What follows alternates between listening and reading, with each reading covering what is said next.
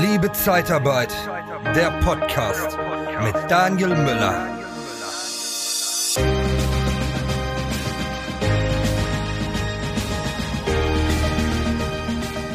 Ich höre leider immer wieder, du Daniel, warum soll ich denn überhaupt Vertrieb machen? Wir kriegen doch gar keine Mitarbeiter. Da kann ich doch nicht meinen Disponenten sagen, die sollen jetzt ein bisschen telefonieren, machen mal Akquise. Äh, was sollen die denn überhaupt verkaufen? Ist doch gar nichts da zum Verkaufen. Und äh, ja, mit dieser Aussage konfrontiere ich direkt den Axel, Axel Walz von Profitask. Axel, du bist äh, Vertriebstrainer, hast selbst ein eigenes Callcenter, warst jahrelang in der Zeitarbeit. Ich freue mich sehr, dass du heute wieder dabei bist und ähm, ja, lass uns so ein bisschen mal gucken, ähm, ist es wichtig, noch äh, Kunden zu akquirieren? Wie finde ich die richtigen Kunden? Wie finde ich meine Zielkunden? Darum soll es heute im Podcast gehen. Herzlich willkommen. Du hast das Gefühl, du trittst die ganze Zeit auf der Stelle. Es ist kein Vorankommen. Dein Gehalt ist gefühlt für deine Tätigkeit viel zu niedrig und du würdest gerne eine neue Position bekleiden, aber die Versprechungen, die gemacht wurden, werden nicht eingehalten dann bewirb dich bei der TCAT Personalberatung unter www.interne-jobs-zeitarbeit.de. Grüß dich, Daniel. Hallo. Ja, freut mich, dabei sein zu können beim Podcast heute. Klasse. Ja, die Frage, wenn ich die gleich aufnehmen kann, warum soll ich akquirieren? Ich habe doch keine Bewerber oder ich habe Aufträge genug, höre ich mhm. oder höre ja. ich immer. Und ich habe jetzt seit fünf Jahren mein Callcenter, aber das gab es übrigens auch schon vor fünf Jahren oder vor zehn Jahren, äh, diese Aussage, äh, ich, ich habe doch genug Aufträge. Das Problem ist natürlich immer ein Auftrag, den du nicht besetzen kannst, ist auch kein Auftrag. Ne? Also ich gehe auch los und mache dir jetzt in zehn Minuten fünf Aufträge für einen Elektriker. Äh, aber wenn ich seit fünf Jahren keinen Elektriker gesehen habe, ist es vertane Liebesmüh. Also sprich, wäre es wichtig, Aufträge zu generieren, die denn dann auch besetzbar sind oder Kunden zu gewinnen, die womöglich dafür sorgen, dass ich auch Bewerber kriege. Weil ja, ich würde mal sagen, der Arbeitsplatz heutzutage entscheidet ja auch ein bisschen über den Bewerberzustrom, den du nachher hast. Aber das bedeutet natürlich, mit Sinn und Verstand zu akquirieren und nicht einfach los zu telefonieren. Ja. Ich glaube, viele sind sich auch gar nicht so richtig bewusst. Äh, da ist irgendwie jeder Kunde interessant, jeder Auftrag interessant. Und jeder freut sich da über einen Auftrag, der reinkommt oder vielleicht auch einige jetzt aktuell nicht mehr, weil sie sagen, ich kann das nicht besetzen. Das ist äh, eher für mich frustrierend, wenn ich jetzt noch zusätzliche Aufträge generiere und die mir dann, ich dann sagen muss, ich habe niemanden. Aber mein Argument, wie du auch gerade schon sagtest, ist dann auch, ähm, hast du die richtigen Aufträge, die du besetzen kannst, die dir auch Spaß machen. Und da geht's ja auch noch mal ein bisschen drum, wenn wir nur wenig Bewerber haben und die Mitarbeiter, die wir haben, ähm, natürlich halten wollen, dann ist es doch viel, viel cooler, wenn ich drei, vier, fünf Alternativaufträge habe, um dann den passenden für meinen Mitarbeiter rauszusuchen. Weil jeder kennt das auch, der schickt dann seinen Mitarbeiter zu einem Kunden, das ist ein bisschen weiter weg, sind 30, vielleicht 35 Kilometer. Der Mitarbeiter moppert die erste Woche nicht, aber dann wird er unzufrieden, dann fährt er nicht mehr und dann gibt es eine Störung im Arbeitsverhältnis. Und wenn das gerade der erste Einsatz ist, ja. muss ich dir nicht erzählen, dann steht so ein Arbeitsverhältnis schon direkt unter einem falschen Stern oder einem schlechten Stern. Genau. Und Situationen, wie wir sie jetzt haben, sind eigentlich die beste Zeit, um äh, seine Margen zu verbessern, weil Angebot und Nachfrage. Ne? Jetzt ist ganz viel Nachfrage da und wenig Angebot. Was fällt aber dummerweise 90 Prozent der Disponenten oder der Mitarbeiter ein, wenn dann, also du hast zwei Aufträge. Ne? Du hast einmal, machen wir es mal ganz einfach, einen Staplerfahrer. Du hast einen Staplerfahrer frei. Jetzt fragt ein Bestandskunde an und ein Neukunde. In neun von zehn Fällen schiebt man den Staplerfahrer zum Bestandskunden. Ja, das ist am einfachsten. Hat man eine Beziehung und, und, und. Na, das ist alles unkompliziert. Ist aber eigentlich falsch, weil meinen Bestandskunden, den kann ich vielleicht um zwei, drei oder vier Tage vertrösten. Ne? Den kenne ich. Zu dem kann ich sagen, du, Peter, klappt jetzt nicht, äh, ich habe gerade keinen, können wir vielleicht am Donnerstag. Und den Neukunden, den beliefere ich für zwei Euro mehr. Ja? Hm. Weil Angebot und Nachfrage. Ich kann jetzt nicht zum Bestandskunden kommen und jede Woche den Preis teurer machen, aber bei einem Neukunden kann ich das durchaus. Und jetzt habe ich nämlich einen Neukunden mehr, habe bessere Marge und der dritte Effekt, ich bin von meinen Bestandskunden nicht erpressbar. Weil auch das erlebe ich heutzutage. Gott und die Welt schreit nach Personal und dann wird immer das gleiche Personal bei den gleichen Kunden reingeschoben. Und es entstehen riesen Abhängigkeiten, anstatt seine Produktpalette zu erweitern halt nicht, ich habe 80 bei einem Kunden zu haben, sondern vielleicht nur noch 50 bei dem und 50 auf 30 andere Kunden verteilt zu besseren Margen. Schwuppdiwupp ist der Rohertrag vielleicht so, wie er mal vor 15 Jahren war. Weil jetzt mhm. kann man Roherträge äh, hochkriegen im Moment. Ja. Ja, ich glaube, das haben wirklich viele nicht auf dem Schirm. Das ist immer so einfach. Gut, das wer will es denn auch verdenken? Du bist halt Disponent, du sitzt da, hast eine gute Kundenbeziehung und der Kunde ruft immer wieder an und du tust dich schon schwer, die Aufträge, die er hat, zu besetzen. Und dann denkst du, ja, warum soll ich mir jetzt den Stress antun? Habe ich auch eh keine Zeit. Ich muss mich um die Bewerber kümmern. Das ist halt schwierig. Aber auch in der Zeit, wo es gut läuft, muss man Vertrieb machen weil das fällt dir nachher auf, auf, auf die Füße. Also ganz, ganz sicher, was die Marge angeht und auch der Aspekt, den du gerade gesagt hast äh, am Anfang, dass du auch über einen Kunden richtig gute Bewerber ziehen kannst, die du sonst nicht bekommen würdest, weil es, wir haben damals auch ähm, einen, einen Kunden gehabt, ich kann das ja so mal sagen, ist ja jetzt alles äh, schon ein bisschen her. Ähm, das war der größte Arbeitgeber in Böen, mhm. damals Welser-Profile, äh, Grüße an Welser-Profile. Oh, und die haben extrem viel Zeitarbeit drin gehabt. Und wir hatten ganz viele Bewerber, die nur sagten, ich möchte gerne da wieder hin. Ja, also, äh, mein, mein Kumpel arbeitet da, mein Bruder, und die haben ganz viele Bewerber da, sagten, okay, ähm, ruf bei dem bei der Zeitarbeitsfirma an und darüber kannst du halt dann einsteigen. Und es war eine Riesenchance und eine Riesenmöglichkeit immer. Und äh, wir hatten also eine ganze Liste gehabt, die wirklich nur dahin wollten. Wir hatten dann eher Schwierigkeiten, die dann woanders einzusetzen. Aber wenn ich diesen Kunden nicht gehabt hätte, wären die nie im Leben bei uns angefangen. Die werden gar nicht über eine Zeitarbeit nachgedacht. Die wussten aber, okay, der Weg läuft über die Zeitarbeitsfirma ja. in eine Festanstellung. Genau. Und darüber kriegst du halt gute Bewerber. Und da gibt's ja reichlich Kunden, die ähm, gutes ähm, Image da draußen haben, die eine, eine hohe äh, Wertschätzung ihren Mitarbeitern gegenüberbringen. Und das passt doch sehr, sehr gut zur Zeitarbeit. Da muss man dann natürlich gucken, oftmals, also diese Kunden, die ziehen, ne, äh, musst du natürlich wiederum bei denen schauen, ob sie denn dann von den Margen interessant für dich sind. Mhm. Ne? Weil äh, ist ja schön, wenn die Bewerber von alleine kommen, aber ich muss ja auch noch was verdienen. Ich sage da jetzt auch einfach mal, das klassische Beispiel ist ja Daimler. Äh, also wer mit Daimler arbeitet, verdient mal sicher kein Geld, kriegt zwar Bewerber, aber trotzdem bei den Faktoren, vor allem im Blue-Color-Bereich, kann man im Prinzip kaum noch Geld verdienen. Natürlich spart man sich die Rekrutierungskosten. Ja, die Leute wollen dahin, weil sie immens gut verdienen. Das ist ja auch super. Nur dummerweise auch hier wieder Angebot und Nachfrage, solange natürlich die Personaldienstleister immer mitmachen und das anbieten, was der, der Kunde möchte und nicht sagen, nee, also unter Faktor 1,65 ist jetzt mal der Spaß vorbei. Solange wird der Kunde das natürlich weitermachen. Es gibt einen, immer einen, der es macht und einen, der es mit sich machen lässt. Und aber Axel, woran liegt das? Warum gehen die, die Zeitarbeitsfirmen, wo doch wirklich Personal knapp ist, diese Faktoren mit? Ich, ich verstehe es nicht. Es ist doch ein einfaches Rechenbeispiel. Ich habe so viele Aufträge und da habe ich einen Kunden, der hat einen scheiß Faktor. Warum bediene ich den noch? Woran liegt das? Naja, ich denke, das eine ist Gewohnheit. Gewohnheit ist, es ist ein großer Kunde, du bedienst ihn, du kennst ihn. Und das zweite ist natürlich aus Gewohn Gewohnheit wird Abhängigkeit. Ja, die Abhängigkeit dahingehend, weil eben schon lange kein Vertrieb mehr gemacht wird und auch nie der Schritt gegangen wird zu sagen, und jetzt fangen wir an. Ne? Also irgendwann muss man halt sagen, nice to have, dass ich den Kunden habe, aber jetzt muss ich außerhalb dieses Kunden Neugeschäft aufbauen. Ich gebe dir mal ein krasses Beispiel. Ich hatte wirklich Niederlassungen damals, wo wir Quoten festgesetzt haben in den Niederlassungen und ich gesagt habe, wenn, wenn der Kunde X so und so viel Prozent deines Gesamtvolumens hat, wird er nicht mehr beliefert. Weil anders hätte ich es nicht regeln können, weil wenn ich nur gesagt hätte, bitte schick sie doch woanders hin, dann wäre immer trotzdem das Gleiche. Man hätte es wieder, also, wenn der Kunde keine Ahnung mehr wie 40 Prozent vom Gesamtvolumen hat, was stoppt, dann ging das nicht mehr. Dann haben die Disponenten, ja, und was machen wir? Sag ich, ja, du, dann gewinn Neukunde, schick drei, vier Leute zu Neukunden und schon kannst du da bei deinem Bestandskunden auch wieder liefern. Aber wir haben jetzt 35 oder 40 Prozent erreicht. Jetzt ist Schluss. Der kriegt niemand mehr. Jetzt gehen, mhm. gehen die Leute erstmal woanders hin. Ist ein sehr führungsintensives System, weil wenn du das natürlich nicht kontrollierst, macht das natürlich kein Mensch. Ne? Aber mhm. dann wird halt wochen, wöchentlich geguckt, welche Quote haben die größten Kunden und dann muss man womöglich sich entscheiden. Und jetzt werden Bewerber gezielt zu Neukunden platziert und nicht mehr dorthin, sondern erst wenn die Neukundenquote steigt, kann ich auch den Bestandskunden wieder weiter bedienen.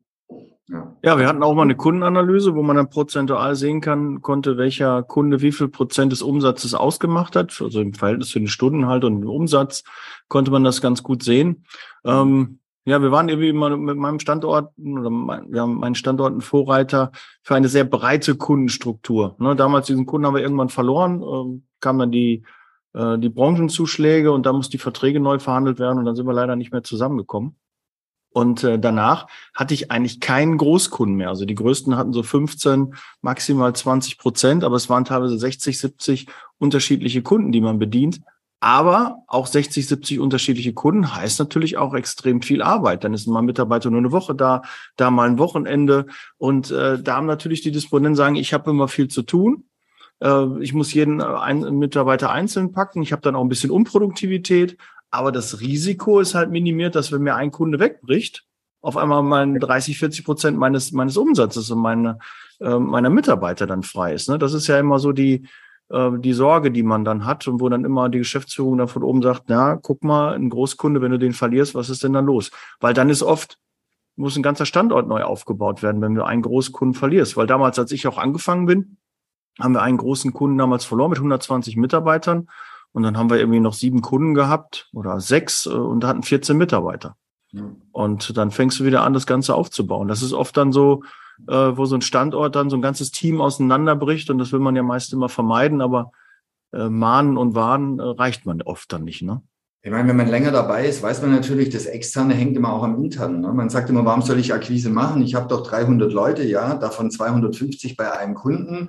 Jetzt passiert irgendetwas Unvorhergesehenes. Heutzutage, wir sehen, in den letzten zwei Jahren haben wir gesehen, dass dieses äh, alles läuft so seinen Gang eben nicht der Fall ist, ja. So, mhm. das können jetzt durch Lieferengpässe, durch ein Virus, durch irgendwas sind von heute auf morgen deine 250 Leute weg und du bist 80 Prozent deines Externen ist es weg. Dann habe ich meinen Leuten immer gesagt, wisst ihr, Akquise ist auch ein Selbsterhaltungstrieb, weil es nicht böse sein. Aber wenn 80 Prozent der Externen weg sind, was machen wir denn dann intern? Ja, dann können wir auch durchzählen. Ja, mhm. dann werden auch intern Leute gehen müssen. Niemals von heute auf morgen 250 Leute kompensieren. Ja. Das, mhm. das ist ja auch schwierig. 250 mal eben umsetzen, wenn du nicht vorgearbeitet hast. Funktioniert nicht. Du suchst nach Seminaren, Trainings und Coachings speziell für die Zeitarbeitsbranche? Dann kontaktiere jetzt die erfolgreichsten Trainer und Berater der Personaldienstleistung in Deutschland und Österreich. Truchsess und Brandl. Ob Sales oder Recruiting, Führung oder Strategie. Nicole Truchsess und Markus Brandl bieten dir eine unvergleichliche Expertise. Nachhaltig, praxisnah und authentisch. Informiere dich jetzt unter www.truchsessbrandel.de oder sende eine Mail an info@truchsessbrandel.de. Truchsess und Brandel. Kunden, Bewerber gewinnen. Aber Axel, wie, wie find, findet man denn die richtigen Kunden? Wie, wie, wie, wie weiß ich denn überhaupt, was ist der richtige Kunde für mich? Ist es nur, dass er liefern kann? Ist es eine Größe? Ist es ähm, Reputation? Ist es die Marke? Ist es die Qualifikation? Also ich glaube, es geht ganz am Anfang los. Jedes Unternehmen muss sich erstmal für sich strategisch überlegen, was will ich eigentlich. Ne? Und dann sind wir genau bei dem Thema, das wir zwar jetzt gerade besprochen hatten.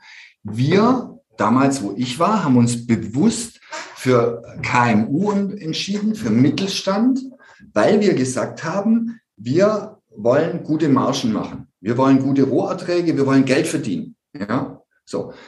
Wir sind jetzt nicht so getriggert, dass wir auf den Umsatz gucken, dass wir riesen Umsatzsprünge machen wollen, dass wir wachsen wollen, sondern wir wollen eigentlich die Arbeit, die wir machen, auch gut bezahlt haben. So. Folglich brauche ich nicht akquirieren bei Siemens, Bosch, Daimler, Audi, brauche ich nicht.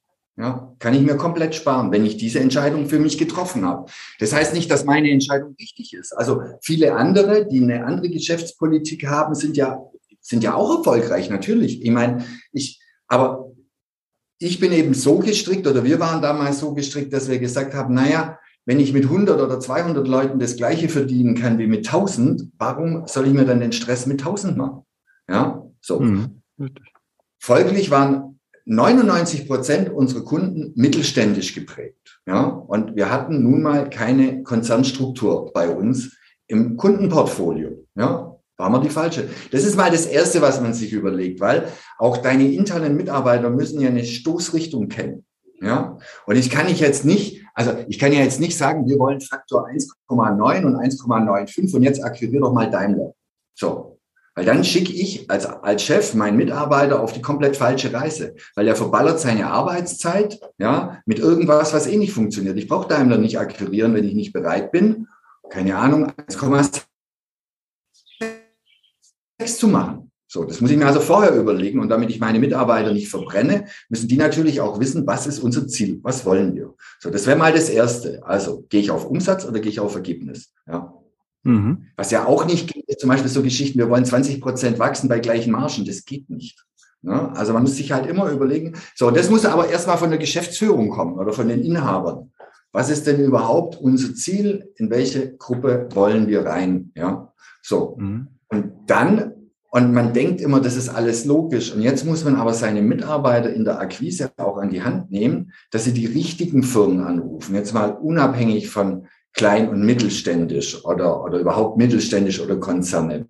Weil ich erlebe immer wieder in der Praxis, Akquise wird ja immer zumeist dann gemacht, wenn, wenn ich das mal so sagen darf, wenn die Kacke schon am Dampfen ist. Ne? Also man macht es nicht regelmäßig und dann, wenn was passiert, jetzt macht man Akquise. Und dann sagt der Chef, wir müsst akquirieren, wir brauchen Besuchstermine, ihr müsst na, loslegen. Jeden Tag x Telefonate, teilweise auch total unrealistische Vorgaben. Für jemanden, der von Null kommt, ich kann auch nicht einem, der äh, zehn Jahre auf dem Sofa saß, sagen, morgen läufst du einen Halbmarathon. Das schafft er nicht. Und einer, der zehn Jahre keinen Hörer in die Hand genommen hat und wenn es jetzt schlecht läuft, zu sagen, du musst jeden Tag 30 Telefonate machen, funktioniert nicht. Ja, so. Also wenn ich dann sage, ich gehe in die Akquise, dann musst du die Leute da A, quantitativ hinführen und B, ganz klar auch zielgruppenspezifisch. Also zu sagen, akquiriert die Datenbank von A bis Z durch, ist eine Vollkatastrophe. Dann hast du am Ende des Tages ganz viele Aufträge, die du nicht besetzen kannst. Sondern eigentlich mhm. musst du erstmal in deine Bewerberdatenbank gucken, was habe ich überhaupt? Und jetzt musst du gucken, wer will das? Und dann musst du verkaufen, was du hast. Ich sage immer, verkauf, was du hast und nicht, was der Kunde sucht. Was der Kunde sucht, hast du nicht. Ja, musst mhm. du gucken, die Interessenten auf dem Markt bei mir, wer sucht dieses und jenes. Ja, ist eigentlich wie eine Standortanalyse. Wenn du eine Akquise startest, musst du auch eine Analyse machen und dann deine Mitarbeiter da Stück für Stück draufsetzen und loslegen. Ja, sinnvoll. Das wäre der Schritt. Ja. Das geht auch ein bisschen einher mit der Positionierung. Ne? Was, was, was möchte ich denn auch als, als Unternehmen ähm, nach außen für, für Kunden auch haben, die zu mir passen, die auch zu meiner Philosophie passen? Weil es muss ja irgendwie rund sein. Die Mitarbeiter müssen sich da wohlfühlen. Ja, wir können jetzt nicht auf einmal sagen, du, Pflege ist irgendwie ein Trend, das läuft ganz gut. Jetzt machen wir mal den Pflegebereich dazu und akquirieren mal ein paar Krankenhäuser. Ähm, wenn die Leute das nicht fühlen und sich nicht da wohlfühlen, dann macht es auch keinen Sinn. Da muss man auch eine klare Ausrichtung sagen. Und ich bin auch der Meinung, dass Pflege anders telefoniert wird als ähm, Handwerk oder halt äh, Helfer und, und Staplerfahrer. Du musst halt, äh, du hast andere Ansprechpartner. Ja? Und in großen Konzernen oder in größeren Firmen, Mittelständler, die haben ja auch in der Regel immer eine Telefonzentrale. Das ist bei kleinen Handwerksbetrieben halt anders oder in einem Altenheim oder in einem Krankenhaus.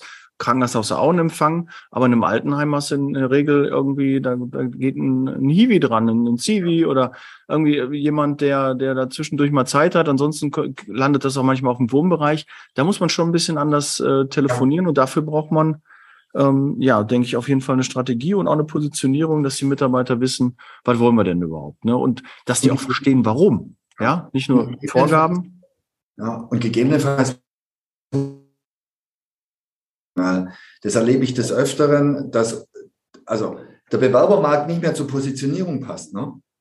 Wenn ich nun mal eine bestimmte, wenn ich, ich habe die letzten zehn Jahre Qualifikation X oder war im Bereich Y tätig, im Moment ist das aber ein unfassbar schwieriger Markt. Ich kriege keine Leute her, zumindest nicht hier. Jetzt muss ich, eine, jetzt muss ich mir überlegen, hole ich sie mir vielleicht vom Ausland? Aber das ist auch eine Änderung der Positionierung. Das ist ein kompletter Change, ja. Wenn ich die Rekrutierung komplett, weil ich kann tausend Anzeigen schalten, tausend Facebook-Ads machen. Wenn es die Leute halt nicht gibt, gibt es es nicht. Ja. Also entweder gehe ich dann andere Wege in der Rekrutierung und auch ändere dort eigentlich meine, mein, mein System oder ich muss mir dann gegebenenfalls auch ein anderes Kunden, ein Kundenklientel suchen, einen anderen Bereich, wenn der jetzige nicht mehr funktioniert.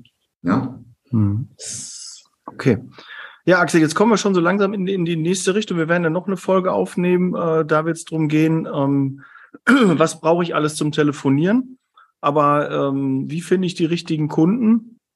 Ähm, da hast du ja schon gesagt, setz dich mal hin mit deinem Team, mach eine Analyse, guck, was, was hast du an Bewerbern, schau, äh, welche Kunden möchtest du genau ansprechen, welche sind das. Ähm, ich glaube Schau, aber, es liegt auch oft. Ja? Wir sind ja gleich am Ende. Schau auch mal nach dem Anzeigenpotenzial. Ne? Ja. Es gibt ja zum Beispiel Indexanzeigendaten, da kannst du ja auch filtern nach, äh, nach Anzeigen. Äh, also wie viel Geld geben sie aus? Ja? Und je mehr Geld jemand ausgibt, desto größer ist ja sein Schmerz. Ja? Also verkaufen heißt ja quasi auch ein, ein, ein, ein also der Kunde hat ein Aua und du hast das Pflaster, ja. So. Und je mehr, je größer das Aua ist, desto eher hören die dir zu. So. Also, dann, wenn du deine Zielgruppe hast, nicht auch da nicht von A nach Z durchtelefonieren, sondern wir gehen dann zum Beispiel nach Anzeigenbudget. Ja, also wenn einer im Jahr 1,5 Millionen für Anzeigen ausgibt, dann wird sein Schmerz größer sein wie einer, der nur 10.000 ausgibt. Ja, also werde ich bei dem für 1,5 Millionen Anzeigenbudget viel eher ein offenes Ohr treffen. Ja, und mehr zu holen wird auf jeden Fall da sein. Also auch sowas muss man in Betracht ziehen. Ja. Aber haben die meisten nicht so schlechte Daten, dass sie da wahrscheinlich gar nicht sowas äh, rausziehen können? Klar, Indexanzeigendaten kann da helfen.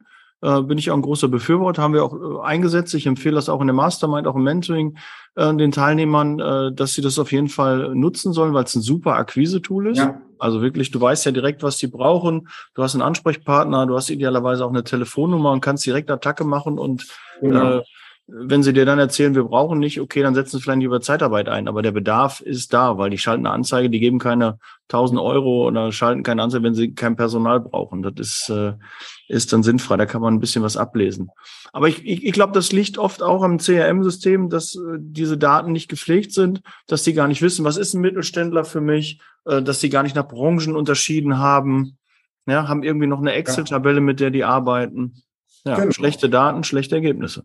Genau, ganz genau. Shit in, Shit out. Vertrieb ja. ist Shit in, Shit out. Ne? Kippst du Kackadressen rein, kommen Kackergebnisse raus. Das ist ein bisschen wie, da, wie bei der IT. Da sagt man auch Shit in, Shit out. Ja? Und das ist im Vertrieb ganz extrem so. Ja, ja. Genau. Bedeutet aber, und das machen wir ja dann das nächste Mal, extremst viel Vorarbeit. Ne? Also eine Datenbank ist nicht in einer Woche aufgebaut. Das ist mhm. etwas, ein laufender Prozess, der sich über Jahre hinziehen kann. Ja. Okay. Ja, Axel, damit sind wir am Ende der Folge. Du hast, äh, wie immer, meine Gast hat immer das äh, Schlusswort ähm, zum Thema, wie finde ich die richtigen Kunden. Willst du da noch was sagen? Haben wir noch irgendwas vergessen? Ja, aber wenn, ich, wenn wir doch jetzt hier schon im Podcast sind und ich bin Verkäufer, dann muss ich doch noch einen kleinen Pitch machen. Ja. ja allen ans Herz legen, weil Akquise ist kein Hexenwerk, sage ich immer. Akquise hat sehr oft was mit Kapazitäten zu tun. Und wenn Kapazitäten fehlen, dann können wir eben bei Profitask auch unterstützen, sowohl im Admin-Bereich als im Vertriebsbereich und können eben diesen Vertriebsangang, diese Telefonakquise in Absprache mit dem Kunden übernehmen, sei es Profilverkauf oder Besuchsvereinbarung. Von daher freue ich mich immer von Leuten und Interessenten zu hören, wenn es da Unterstützung braucht, zum Beispiel. Auch aus Kapazitätsmangel, weil Personal fehlt. Das ist aktuell zum Beispiel oft ein Trigger, warum Kunden zu mir kommen, weil sie sagen, mir fehlt auch intern, nicht nur extern, mir fehlt intern das Personal, um es zu tun. Und dann können wir einen befristeten Zeitraum unterstützen. Ja, ist ja, man muss ja so ein paar Alibis auch mal eliminieren, weil Vertrieb ist oft ein Alibi, haben wir nicht geschafft, kein Personal oder so. Ne, mit, mit deiner Firma hat man ja jemanden, der einen da unterstützen kann. Und man kann es ja selbst steuern, aufdrehen, zudrehen. Ähm, da gibt's ja genügend Möglichkeiten. Super. Axel. Vielen cool. Dank. Wir werden ähm, im nächsten äh, Podcast, was brauche ich alles zum Telefonieren, das Thema haben.